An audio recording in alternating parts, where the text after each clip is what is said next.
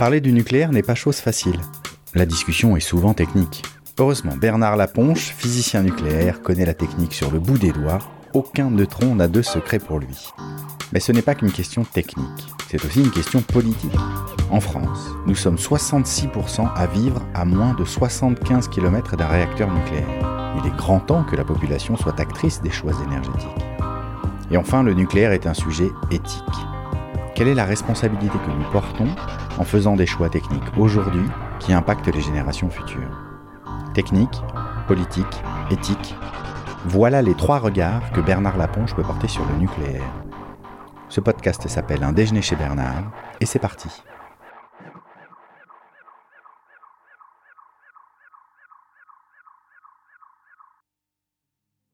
Bonjour et bienvenue dans ce nouvel épisode d'un déjeuner chez Bernard. Aujourd'hui, on va inaugurer une nouvelle formule car c'est un déjeuner chez Bernard, mais avec quelqu'un, avec un invité. Donc aujourd'hui, on reçoit Bertrand Château. Bonjour Bertrand. Bonjour Mathieu, bonjour à tous.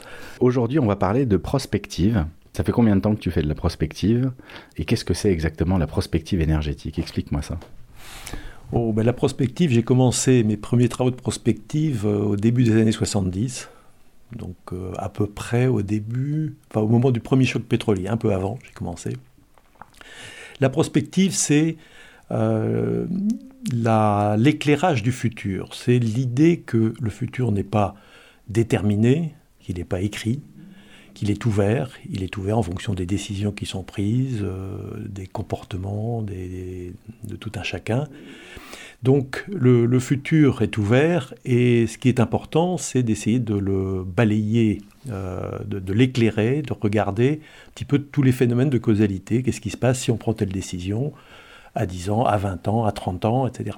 Donc d'essayer de, comprendre les cheminements possibles, en l'occurrence du système énergétique pour ce qui nous concerne, en fonction bah, de ce qui se passe au niveau international, les prix du pétrole, du gaz, euh, des décisions, des découvertes qui sont faites en matière technologique, et puis euh, des décisions qui sont prises par les gouvernants, par, les, par exemple aussi les régions, etc., pour ce qui est euh, d'un certain nombre de pays.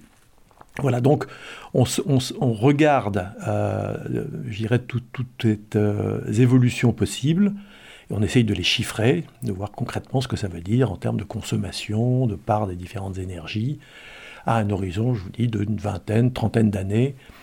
Euh, alors ceci est très important parce que dans le secteur énergétique, ça prend énormément de temps entre le moment où on réfléchit à prendre une décision et au moment où on la prend, d'une part, et d'autre part, au moment où bah, la décision qu'on a prise est effectivement rend le service qu'on attend prix qu'on aura payé, euh, etc. Donc, par exemple, délai de construction d'une centrale, enfin ce genre de choses? Voilà, par exemple, pour une, prenons le, cas d'une centrale nucléaire, ça prend euh, généralement entre 7 et 10 ans, voire plus euh, si on regarde Flamanville. ça, c'est le délai de construction. Il a fallu réfléchir au projet avant, ça prend 5 ans de plus. Et au moins, donc on est déjà une quinzaine d'années. Et pour amortir cette centrale, une fois qu'elle a commencé à fournir du, kilowattheure, il faudra attendre encore une vingtaine d'années. Donc ça veut dire que si on veut avoir une décision mûrement réfléchie sur, le, sur la centrale en question, bah, il faut qu'on ait une vision de l'évolution du secteur électrique, de la consommation, sur une trentaine d'années, 35, 40 ans. Voilà. Donc c'est très important, on ne peut pas dire ça sera ça la consommation. C'est bah, s'il y a telle décision qui est prise, dans tel environnement, avec telle croissance, telle population, bah, voilà quel serait le niveau de consommation. Est-ce que c'est pertinent au regard de la décision qu'on veut prendre ou pas? Et qui c'est qui fait de la prospective en France? Alors, la prospective, elle est euh, historiquement euh, très fortement euh, menée par la recherche, l'université. Euh, elle a été progressivement incorporée dans la façon de travailler des, administrations, des entreprises, mais par exemple, je disais que nous, on a commencé à travailler, quand j'ai commencé à travailler il y a, dans les années 70, c'était essentiellement au niveau de la recherche. C'était un, laboratoire de recherche. Euh, on a développé des méthodes, on a développé des outils de, de calcul, des modèles euh, informatiques, mais avant que ce soit passé dans les mœurs, c'est-à-dire que l'administration commence à se servir de cette façon de travailler, il aura fallu attendre encore une vingtaine d'années pour qu'avoir des choses véritablement rentrées dans les mœurs. C'était le cas aussi dans les, dans les entreprises. Parce que les entreprises, généralement, ce que faisaient les entreprises ou l'État pendant très longtemps, c'était de prendre des hypothèses différentes sur le taux de croissance de l'économie. Et puis de faire une régression en disant, bah voilà, si on prend 3% de croissance, ça fera tant de consommation, etc. Un, scénario, voilà. un scénario de prospective, ça n'a rien à voir, c'est une construction complète, cohérente, sur l'ensemble des aspects de la société, de l'industrie, des bâtiments, du transport, etc. Parce que tout agit sur l'énergie. Alors en fait, euh, aujourd'hui, on voulait, avec, avec Bernard qui est à côté de nous, qui prend des notes, euh, on voulait parler de prospective parce que c'est vrai que très souvent, et depuis le début de l'industrie nucléaire, euh, un des ressorts de motivation de cette industrie, c'est la prospective en disant, dans 30 ans, la consommation électrique sera de temps, et donc il nous faut absolument des réacteurs pour pouvoir répondre à cette demande.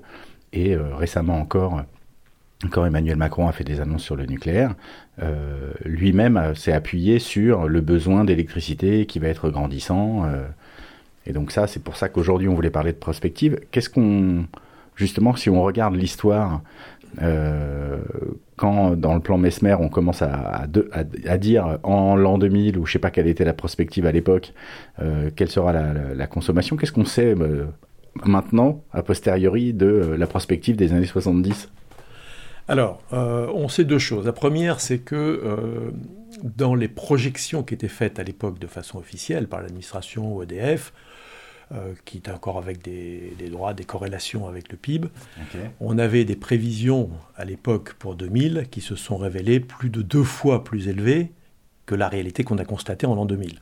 Autrement dit, à l'époque, le chiffre qui était retenu, c'était 1000 TWh pour l'an 2000 alors qu'on en a eu 450, je crois, si mes souvenirs sont bons, euh, pour cette année-là. Donc une erreur d'un facteur plus que deux. ce qui est énorme. Ce qui est énorme, ce qui est énorme quand même sur, euh, sur 25 euh, ans. les travaux de prospective de l'époque, sur, sur lesquels nous, nous avons travaillé, ont une, une, quand on les regarde avec le recul, ont une, des choses beaucoup plus pertinentes euh, par rapport à ce qu'on a observé. C'est-à-dire que le, niveau de consommation se trouvait effectivement dans une fourchette qui était euh, relativement euh, resserrée autour des niveaux. Donc déjà, on, constate que la prospective au sens de construire des visions cohérentes de l'avenir, certes différentes selon les scénarios, mais que ces visions cohérentes permettent d'approcher quand même de façon beaucoup plus réaliste ce qui peut se passer. Donc le premier, le premier enseignement qu'on a, c'est qu'effectivement, la prospective et la façon de travailler pour construire des scénarios permet quand même d'approcher beaucoup mieux euh, la réalité qu'on constate après coup.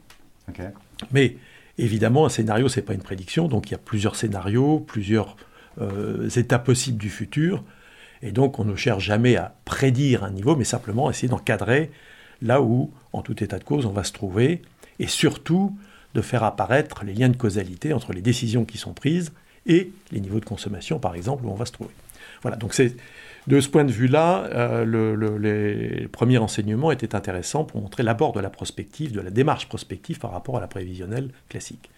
Le deuxième intérêt, enfin la deuxième chose qu'on constate lorsqu'on regarde, euh, par exemple, ce qui s'est passé dans les 30 dernières années ou 35 dernières années en matière de prospective officielle cette fois-ci, c'est-à-dire à partir du moment où la prospective a été intégrée dans l'exercice d'élaboration des politiques énergétiques au niveau de, l'administration.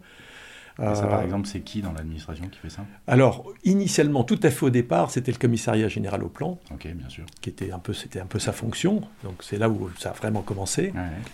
Euh, ensuite, ça a été repris, et notamment, euh, forcément, quand le commissariat au plan a disparu, ça a été repris beaucoup par euh, le ministère de l'Industrie, la DGEC, Direction Générale de l'Énergie et Matières Premières à l'époque, puis euh, Énergie Climat ensuite, euh, qui, qui, a commencé à organiser de façon assez régulière ces exercices de prospective, en liaison notamment avec les organisations internationales qui réclamaient ça de la part des pays membres, l'AIE d'une part, et la Commission européenne d'autre part. Donc il y a eu une réponse à ces demandes internationales qui a été faite au niveau de l'administration française, qui a mis en place cette démarche prospective de façon un peu systématique. Il y a eu un petit épisode à la fin du plan avec le, le centre d'analyse stratégique, le CAS, qui a également contribué, mais temporairement et pas de façon systématique à ça. Donc. Alors attends, je vois que Bernard veut intervenir. Salut Bernard, on t'a pas encore entendu. Je voulais faire une remarque sur le commissariat au plan. Effectivement, il y avait des réunions régulières qui, qui, étaient le, sixième plan, septième plan, etc. Et moi j'ai participé, parce que je représentais la CFDT, au septième plan, qui était juste après la décision du programme Mesmer. Et c'était des travaux intéressants parce qu'il y avait, contrairement à aujourd'hui, il y avait l'ensemble des, compagnies énergétiques et les présidents, le président d'EDF, le président des charbonnages, le président des pétroliers, etc., et les organisations syndicales. Et ça durait une année. Donc c'était quand même un travail considérable. Et donc en, en 75, on avait le ministre avait dit qu'on pouvait discuter de tout sauf du nucléaire, donc on a quand même discuté du nucléaire, mais c'était quand même assez, assez curieux. Et quand il y a eu le, je ne sais plus le combienième, celui de 1983, dont, le, rapporteur était Jean-Marie Martin, justement, qui avait été le, patron de Bertrand, le, ce travail d'une année aboutissait au fait qu'on avait déjà fait trop de nucléaire et qu'il ne fallait plus en faire. Et, le, gouvernement est passé outre et a dit, ben non, on continue, on continue.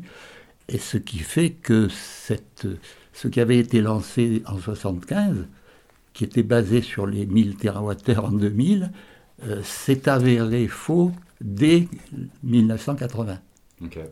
Mais on a quand même continué, et c'est pour ça qu'à un moment donné, on a été obligé d'arrêter parce qu'elle avait beaucoup trop. Quoi. Et parce que là, euh, récemment, moi, dans l'actualité, dans j'ai surtout entendu parler des scénarios de RTE.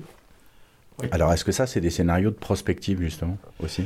Alors, euh, oui et non, parce que RTE, euh, dans, son travail, fort intéressant demeurant, est parti d'une projection de consommation établie par la, la SNBC, la stratégie nationale bas carbone.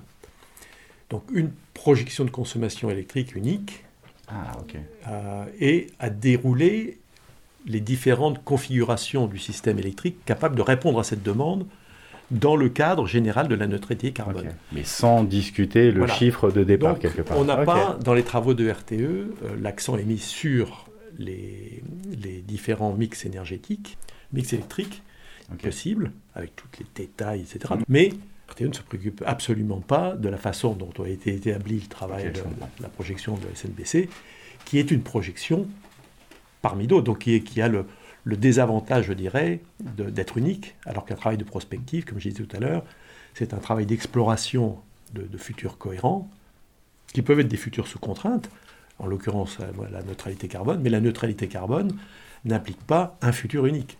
Il y a de multiples façons d'atteindre la neutralité carbone, la SNBC on a privilégié une, avec un certain niveau de consommation électrique, mais euh, ce n'est qu'une consommation électrique parmi d'autres. Oui, parce qu'en fait, toi, dans ta prospective, tu vas faire un scénario euh, qu'on dit tendanciel, c'est-à-dire le, business as usual, comme on dit en anglais, c'est-à-dire euh, si on continue sans, rien changer, puis après, tu vas élaborer d'autres futurs possibles et à, chaque fois essayer de réfléchir à une cohérence de, de réponse, c'est ça? Alors, euh, ce que je disais tout à l'heure, euh, dans les leçons qu'on a justement de ces prospectives antérieures, c'est que presque toujours, euh, toutes ces prospectives mettaient en scène un scénario dit business as usual, c'est-à-dire la poursuite de l'évolution du système énergétique avec les décisions qui ont déjà été prises. Voilà, donc on regarde, on explore les conséquences dans différents contextes économiques, industriels, etc. Mais c'est les conséquences des décisions déjà prises. Donc presque toujours on a ce scénario, enfin toujours on a ce scénario de business as usual, et puis la plupart du temps également des scénarios alternatifs, et notamment presque systématiquement depuis le début des années 90, un scénario mettant en œuvre des politiques axées sur les questions environnementales. À partir du moment où les problématiques climatiques ont commencé à émerger, notamment je pense euh, à Rio, mhm. euh, à ce moment-là, on a commencé à avoir dans les exercices de prospective officiels la prise en compte de ces de, scénarios que moi je qualifie d'environnement, c'est-à-dire où on se préoccupe effectivement d'atteindre des objectifs en matière d'émissions de CO2, d'environnement, etc. Et il y a eu par exemple pour ça les, scénarios euh, d'émissions interministérielles pour l'effet de serre, il y a eu euh, euh, les, scénarios sur facteur 4, il y a eu des tas de choses comme ça. Euh, ce qu'on observe, et c'est très intéressant, c'est que quand on confronte tous ces scénarios et les prospectives passées à la réalité, par exemple pour tout l'horizon 2020, euh, on s'aperçoit que tous les scénarios dits business as usual ont toujours été complètement dans les choux. C'est-à-dire qu'ils sont toujours bien, bien au-delà des niveaux de consommation qu'on a atteints.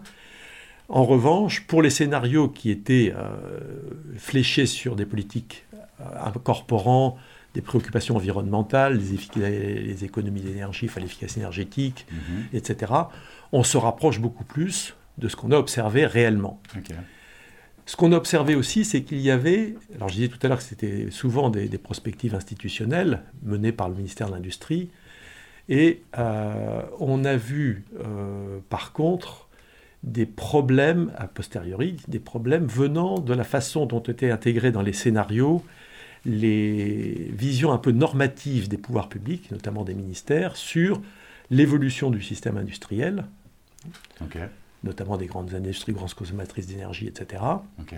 Et dans les transports, euh, les, visions normatives du ministère des Transports sur l'évolution des trafics, notamment des trafics routiers. Et on s'est aperçu a, posteriori, c'est-à-dire quand on confronte les prospectives à la réalité, que ces, que ces deux choses-là ont été des sources de biais profondes dans, les, dans les, la construction des scénarios, qui fait qu'on a toujours surestimé, dans toutes les prospectives, y compris dans tous les scénarios, même environnement, on a toujours surestimé l'industrie, la consommation énergétique, et notamment électrique de l'industrie, et la consommation énergétique des transports. Mais ça, est-ce que c'est est-ce que c'est parce que dans ces prospectives-là, il y a quelque part un, volontarisme politique qui dit euh, ah j'aimerais bien que ça soit ça Est-ce qu'il y a Oui, oui, c'est à dire qu'il y a un volontarisme politique en disant euh, dans l'industrie euh, on, ne touchera pas aux fourneaux. Donc c'est un volontarisme politique qui est en partie sous-tendu par des préoccupations d'affichage vis-à-vis de la société, des syndicats, etc. Donc, une tendance à, surestimer de façon assez systématique ces, évolutions industrielles.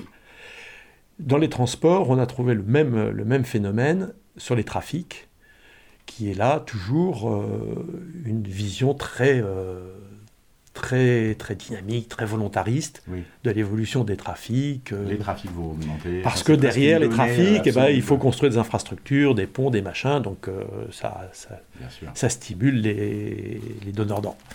Donc, ça, c'est deux sources de biais qu'on a retrouvées et qui sont très importantes à tenir, euh, d'avoir à l'esprit, parce que je pense qu'elles sont toujours, elles sont toujours d'actualité dans les prospectives qui sont menées actuellement. Ah bah oui, c'est pas des biais qui vont disparaître comme ça, oui et notamment quand j'ai épluché la, stratégie euh, SNBC et la projection des consommations électriques, j'ai le sentiment qu'on retrouve ces biais assez fortement dans l'industrie des transports. Donc ça, par exemple, ça c'est la SNBC, elle fait une prospective sur quoi 2050 maintenant? Sur 2050, sur la consommation euh, énergie, d'électricité en particulier sur 2050, par secteur. Et euh, bah, dans, dans, ces secteurs, il y a des choses sur lesquelles on retrouve des choses qu'on connaît bien, notamment sur les bâtiments.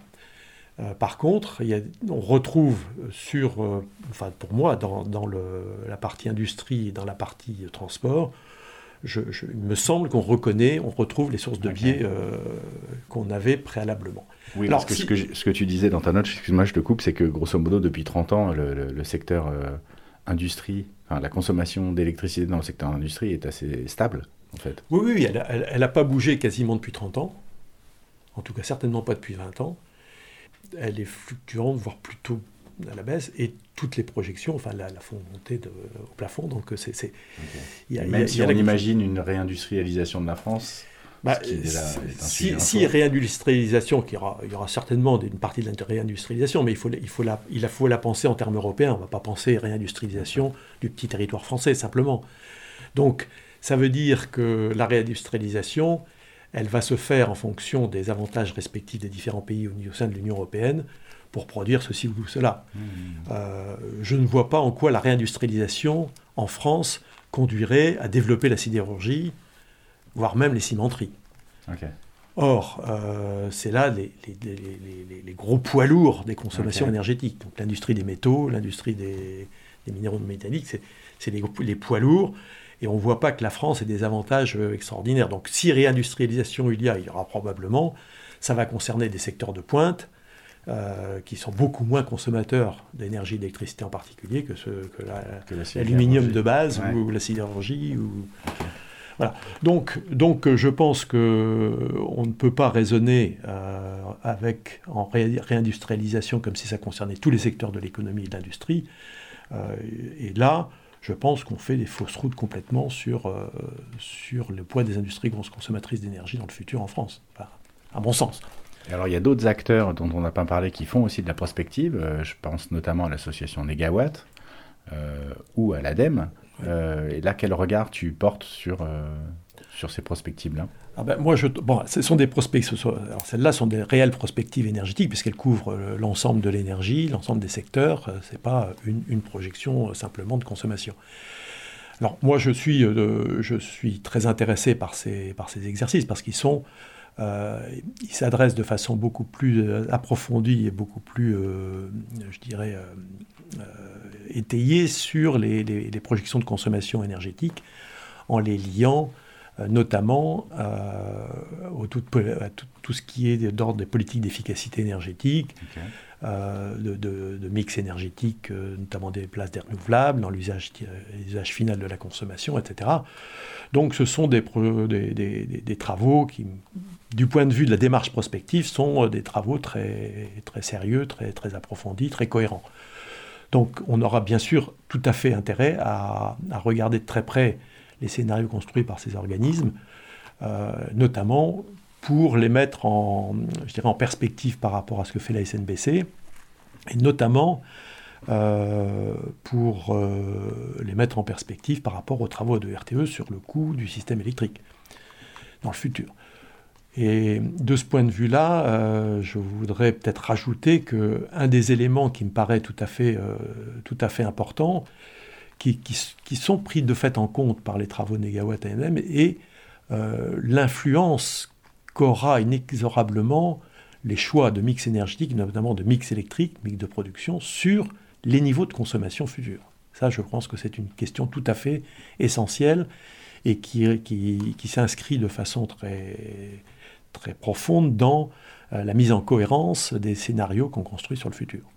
Ok, donc ça c'est un point effectivement que je voudrais qu'on développe, parce que d'habitude ce qu'on fait, si je comprends bien, c'est on fait de la prospective, on atteint un niveau de demande euh, de consommation euh, électrique, on dit tant de terawattheures en telle année, et puis après on va réfléchir, donc ce qu'a fait RTE, à comment on va répondre à ce besoin énergétique. Et toi ce que tu dis, c'est que le choix qu'on fait, le choix technique, a une influence quelque part en retour sur cette consommation. Et ça, je voudrais que tu m'expliques euh, notamment l'impact que peut avoir le choix du nucléaire sur la consommation euh, constatée. C'est-à-dire que plus on, on, met du nucléaire dans son mix, et plus en fait on finit par avoir besoin d'énergie. Et je voudrais que tu m'expliques ça. Alors, il y, a, effectivement, si on prend les scénarios habituellement, on va retrouver des hypothèses, par exemple sur les scénarios de consommation, des hypothèses sur la part des différentes énergies dans les différents usages la part de l'électricité, par exemple, dans le chauffage, dans l'eau chaude, dans la cuisson, etc., pour les ménages. Or, euh, traditionnellement, dans l'administration française en tout cas, et dans la plupart des exercices, ces parts de marché sont euh, déterminées de façon exogène. On dit, voilà, il y aura tant, etc. Et on ne s'interroge pas euh, de, façon, euh, de façon claire et explicite sur le lien que l'on fait entre ces parts de marché et les hypothèses concernant les modes de production d'énergie. D'où vient l'énergie, comment on la produit, et si on fait de l'électricité, euh, pourquoi on a telle part de marché dans, dans, quelle mesure c'est lié à la façon dont on produit l'électricité. Or, qu'est-ce qu'on observe, pour répondre à ta question sur le nucléaire Ce qu'on observe, c'est que si on fait beaucoup de nucléaire dans un pays, on a un problème tout simple qui est d'avoir, pour rentabiliser des investissements considérables, il faut obtenir des facteurs de charge euh, importants des, centrales nucléaires. Et pour avoir ces facteurs de charge importants, bah, il faut vendre de l'électricité. Alors un facteur de charge, c'est euh, combien de temps euh, elle produit et à combien enfin... Voilà, c'est en gros le, pourcentage, enfin l'électricité produite par rapport à la capacité de production. Donc pour une... Il faudrait que la centrale soit à 100% tout le temps pour que bah, le kilowattheure soit pas cher, c'est ça Pour que le kilowattheure soit pas cher, il faudrait qu'elle soit au moins au-delà de 80%. Plus, le facteur des charges descend, plus le prix augmente du fait de cet investissement colossal. Donc, dès l'instant où on fait ce genre d'investissement, on a tout intérêt à garantir des marchés pour l'électricité. Donc, parmi les marchés euh, à l'électricité, bien évidemment, il y a les marchés captifs, mais là, on ne peut pas trop jouer hein, sur l'éclairage, euh, les ordinateurs, etc. Par contre, là où il y a une marge de manœuvre considérable, c'est sur l'ensemble des usages thermiques c'est-à-dire là où l'électricité est en compétition avec du gaz, avec de la chaleur urbaine, euh, etc. Et là, euh, c'est un marché qui est considérable, qui représente la moitié, un peu plus de la moitié des besoins. Et donc, euh, plus on va pouvoir mettre d'électricité là-dedans, plus ça va gonfler la consommation électrique. Donc, dès l'instant où on a des modes de production comme le nucléaire, on a tout intérêt à faire pénétrer ce qu'on appelle pénétrer l'électricité dans ces usages-là, donc de faire en sorte qu'il y ait des logements tout électriques qui se construisent, etc donc des partenariats qui sont, euh, qui sont menés entre euh, les producteurs d'électricité, les, les, investisseurs, euh, les promoteurs immobiliers, etc., pour placer de l'électricité.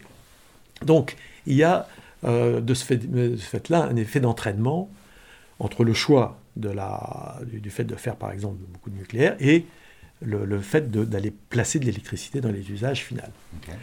Donc, euh, ce, phénomène, ben, on a observé euh, historiquement de façon tout à fait, euh, tout à fait claire, en France par exemple, c'est le pays qui a connu à la fois la plus grosse percée du nucléaire dans la production d'électricité et la plus forte croissance de la consommation électrique.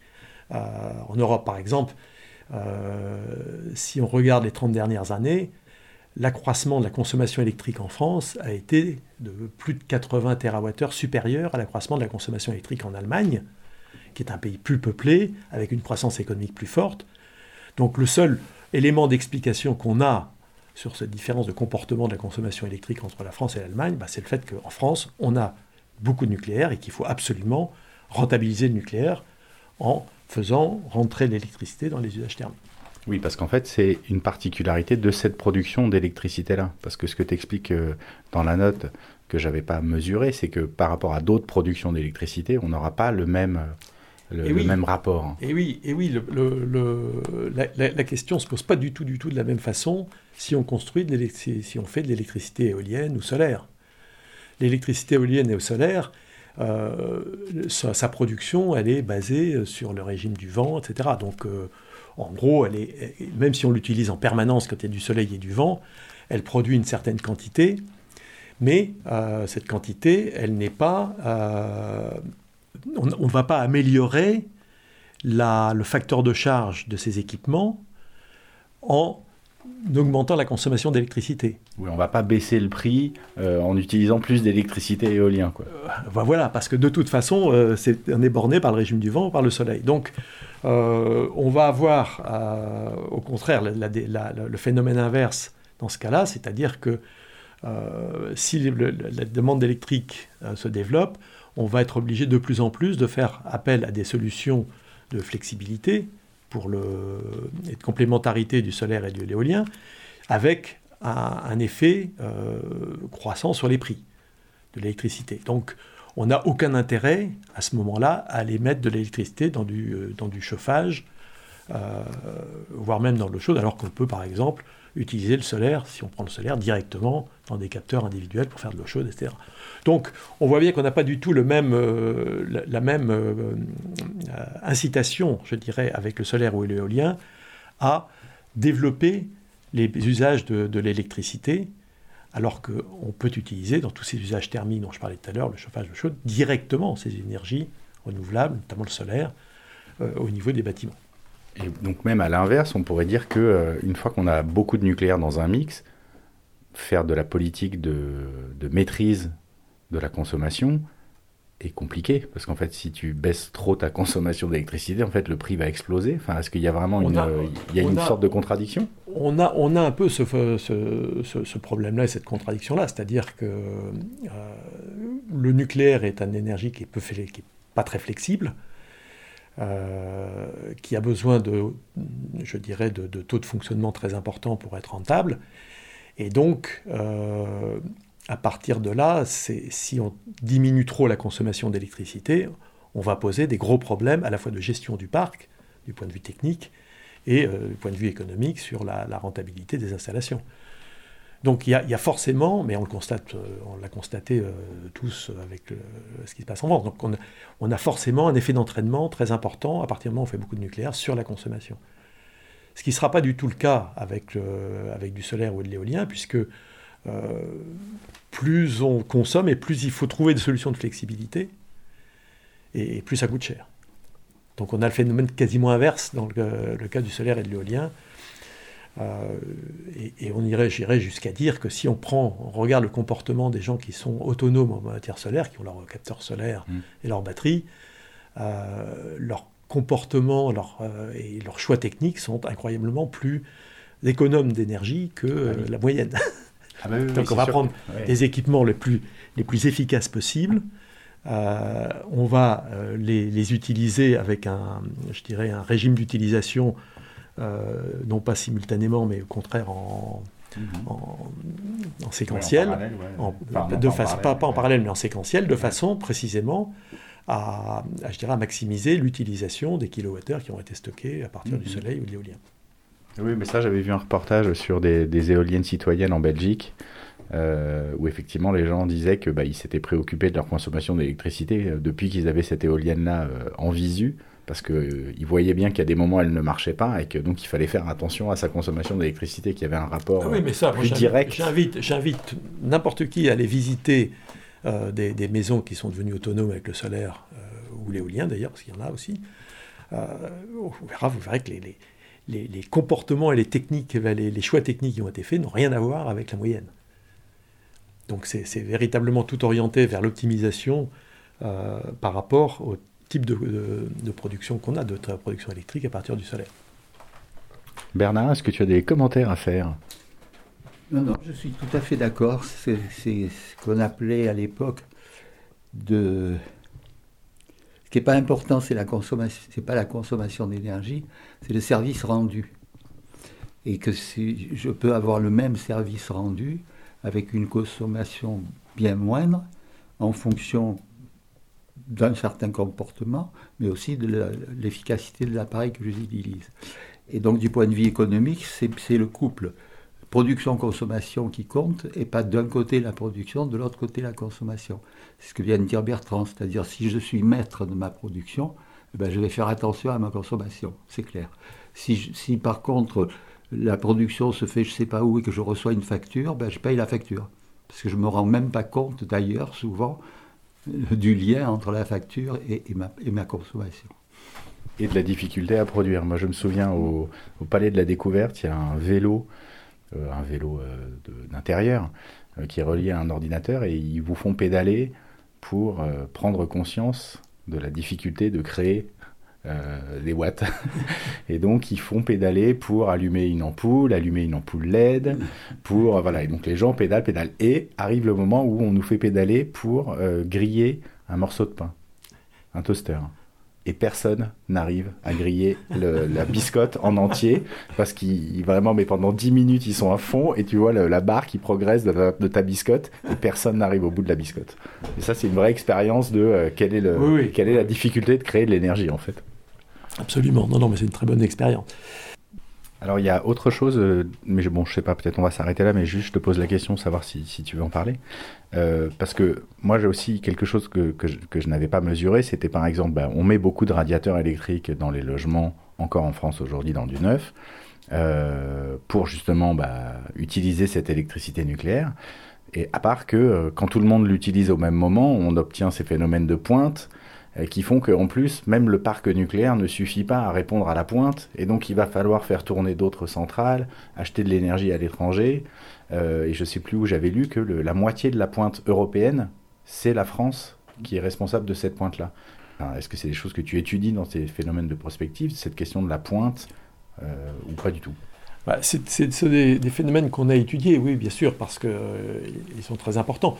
Dans, dans les travaux, euh, mais qui, qui, remontent à très, très, très longtemps, y compris, euh, on parlait tout à l'heure du programme Mesmer, etc., on avait montré à l'époque, je, parlais, je disais qu'on avait déjà travaillé, les premiers travaux de prospective remontaient à ça, on avait montré très clairement ce phénomène en disant, pour pouvoir justifier suffisamment de construction de centrales nucléaires pour que ça soit rentable, il faut que ça aille dans les usages thermiques, comme le chauffage, mais c'est antinomique, c'est-à-dire que plus on va dans ces usages qui sont temporaires, plus on diminue les facteurs de charge des centrales nucléaires, donc plus on, diminue leur rentabilité. Donc il y a une espèce de, phénomène de contradiction entre ces usages qui sont des usages temporaires, qui sont flexibles, etc., et euh, des centrales nucléaires qui, à l'époque, étaient extrêmement rigides dans leur utilisation.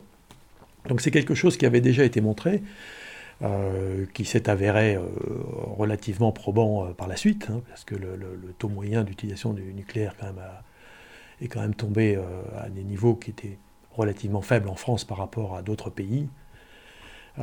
Donc, donc, il, y a là, il y avait déjà là un phénomène qui posait problème, c'est-à-dire l'usage de l'électricité dans des, enfin, d'utiliser l'électricité dans des usages thermiques intermittent, euh, une partie de l'année, avec des fluctuations dépendantes de, la température extérieure, c'était assez antinomique par rapport à la source, à la source d'énergie qui était utilisée pour ça. Donc cette contradiction, à mon avis, elle n'est pas du tout levée, elle, elle, existe toujours. Elle a été vraisemblablement euh, amoindrie et, aplanie par, le, par, les interconnexions électriques, mais euh, qui nous permettent d'exporter ou d'importer. Euh, Mais euh, ceci va poser, les problèmes vont se poser de façon extrêmement différente quand l'Europe va, va, s'être équipée de façon massive d'équipements renouvelables, ce qui, est, ce qui est en train de se faire. Donc là, quel problème ça va, quel problème nouveau ça va poser selon toi? Bah, C'est-à-dire qu'à partir de là, on va se retrouver avec des, des capacités excédentaires en renouvelables en Europe qui vont coûter, euh, quand elles seront excédentaires, le prix dans le marché européen va baisser fortement. Et donc les consommateurs français auront tout intérêt à aller chercher l'électricité renouvelable allemande euh, ou, espagnole plutôt que d'acheter de l'électricité nucléaire. Donc, euh, que va-t-on faire de toute cette électricité? Donc, on voit apparaître, mais déjà, quand on regarde, ne serait-ce qu'en France avec les scénarios de RTE, même si on fait du nucléaire, et le renouvelable au, niveau où RTE le dit, dans les scénarios nucléaires, j'entends, mhm. euh, ça commence déjà à poser des vrais problèmes sur l'ajustement de la production du nucléaire. Donc en supposant que ça se renforce avec les interconnexions électriques, euh, il y a du souci à se faire. D'accord. ok. Eh bien, merci pour cet éclairage du futur et cet éclairage du présent euh, à partir de, l'éclairage du, passé. Eh bien, on se retrouve bientôt pour cette nouvelle formule d'un déjeuner euh, chez Bernard, parce que nous sommes physiquement chez Bernard, mais avec des invités. Euh, merci beaucoup, Bertrand. Merci à toi, merci Bernard pour cette opportunité. nous qui vous remercions, cher. À la prochaine. Un déjeuner chez Bernard est un podcast financé par Global Chance association d'expertise scientifique indépendante sur la transition énergétique. Le générique a été composé par Jack Ellis et Feel the Sound, le morceau s'appelle Volcano. A bientôt pour un nouvel épisode d'un déjeuner chez Bernard.